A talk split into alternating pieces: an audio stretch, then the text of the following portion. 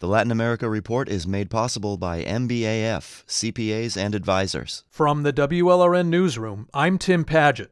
Colombia Sin COVID, or Colombia Without COVID nineteen, is one of Colombia's dynamic new charity groups. The idea wasn't born at a boardroom table, but on a bedroom sofa. I had never had so much idle time. Andrés Arellano is twenty-five. He's a financial analyst at a food tech company in New York. A few months ago, Arellano had knee surgery and traveled to his parents' home in Bogotá, Colombia, to recover. He got there just before Colombia's COVID nineteen lockdown. Instead of using that idle time to watch Netflix, I wanted to use it in a more productive way. Arellano was watching news reports of Colombians unable to work under the lockdown and feed their families. I've always cared about helping out the country that took in my family. Arellano's family fled Cuba in the nineteen sixties. He grew up between Colombia and South Florida, so he started Colombia Sin COVID.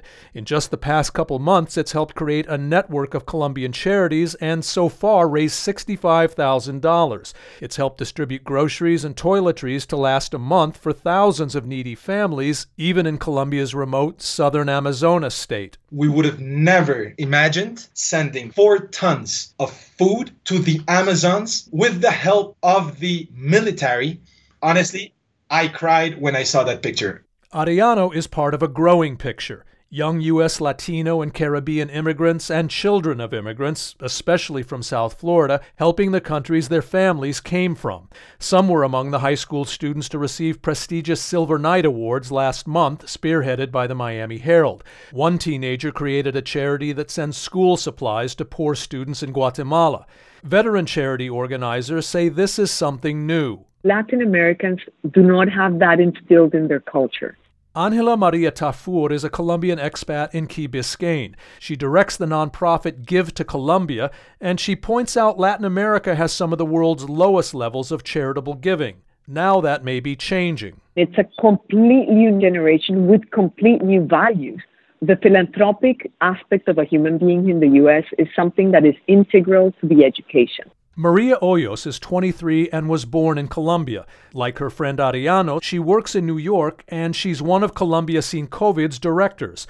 Hoyos says the recent end of Colombia's long civil war, a conflict sparked by economic inequality, has opened the door to charitable groups like theirs. We're the generation that saw the peace treaty being signed, and I've always felt like it is my generation's opportunity to make the peace treaty come to life and make it actionable. Hoyos mentions another key generational asset. Technology is our greatest friend. Colombia Sin COVID has student representatives at several U S universities. They're leveraging mobile payment apps like Venmo for thousands of donations. What surprised a lot of the people that are not Colombian or Latino is that for them to just send five dollars, twenty-five dollars, you could feed a family. Fabio Ramirez is twenty-two. He was also born in Colombia and just graduated with an economics major from the University of Miami. He's U M's Colombia Sin COVID rep. Ramirez feels what's especially important about the charity is its focus on recruiting young volunteers inside Colombia to help them build employable skills to put to use once the COVID lockdown ends. This model, it could be replicated very easily. Friends, I know in Ecuador, they've started to do the same thing. Other Latin Americans were like, this is an amazing idea. Like, try to like grow this into a more international kind of thing. I do believe that this generation of Haitian young people have been able to get out of the comfort zone to educate other people on what Haiti is about. Elena Augustine also just won a Silver Knight Award for her work at Coral Glades High School in Coral Springs with her group, the Haitian Heritage Club. She was eight when her family left Haiti after the earthquake in two thousand ten. Since then, Augustine says she's gathered as much culture and history about Haiti as she can, especially its standing as the world's first black republic to win independence from its enslavers. Her group of students promotes that pride. You can see a shift because more of us learn to stand up to those people who bring a negative light to the Haitian culture. And like a lot of the historical shifts going on around them, her generation is determined to make this one last. I'm Tim Paget in Miami. The Latin America Report is made possible by M B A F, C P As and advisors.